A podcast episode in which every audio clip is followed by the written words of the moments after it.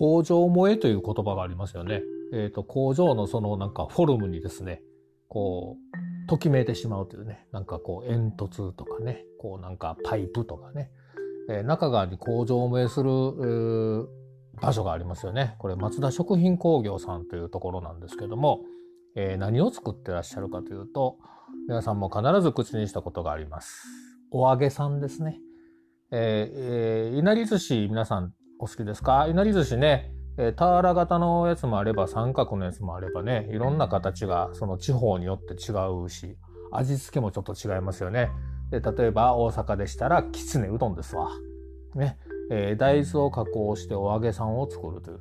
もともとはね、松田食品さんも豆腐屋さんやったわけですよね。豆腐屋さんから味付け油揚げをこう作られて、どんどんどんどん、えー、とそれが拡大していくわけですけど、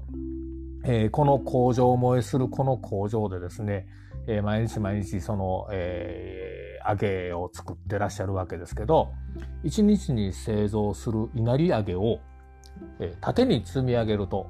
縦に積み上げるっていうのがそうようわかりませんけど、まあ実際積み上げることはできませんが、仮に1日に、製造する稲荷揚げを縦に積み上げたとすると、なんと、えー、富士山の高さの3.7倍。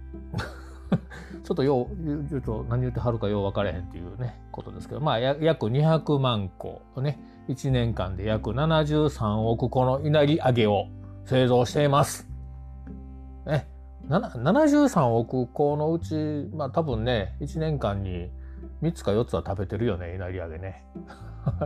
ということで、私たちが口にしている、特に西日本の方、ね、口にしている、えー、お稲荷さんの揚げは松田食品さんが作っています。ね。えー、そういう企業が実はこの松田食品さんという会社です。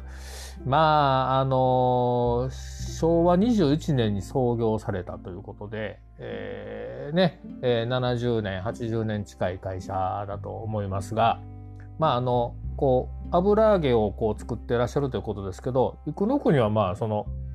豆腐屋さんが今もあるんですけど、えー、石川県出身の方が多いというね、えー、お風呂屋さんと一緒で、えー、そういうことを言われたりしますけれども、えー、松田食品さんはそのお豆腐屋さんから大豆加工それから今はねお寿司のこの材料の、えー、製造なんかも、えー、やってらっしゃいます。ちらちらし寿司とかね、えー、そういう寿司の具材ですか？そういうことも取り組んでらっしゃる、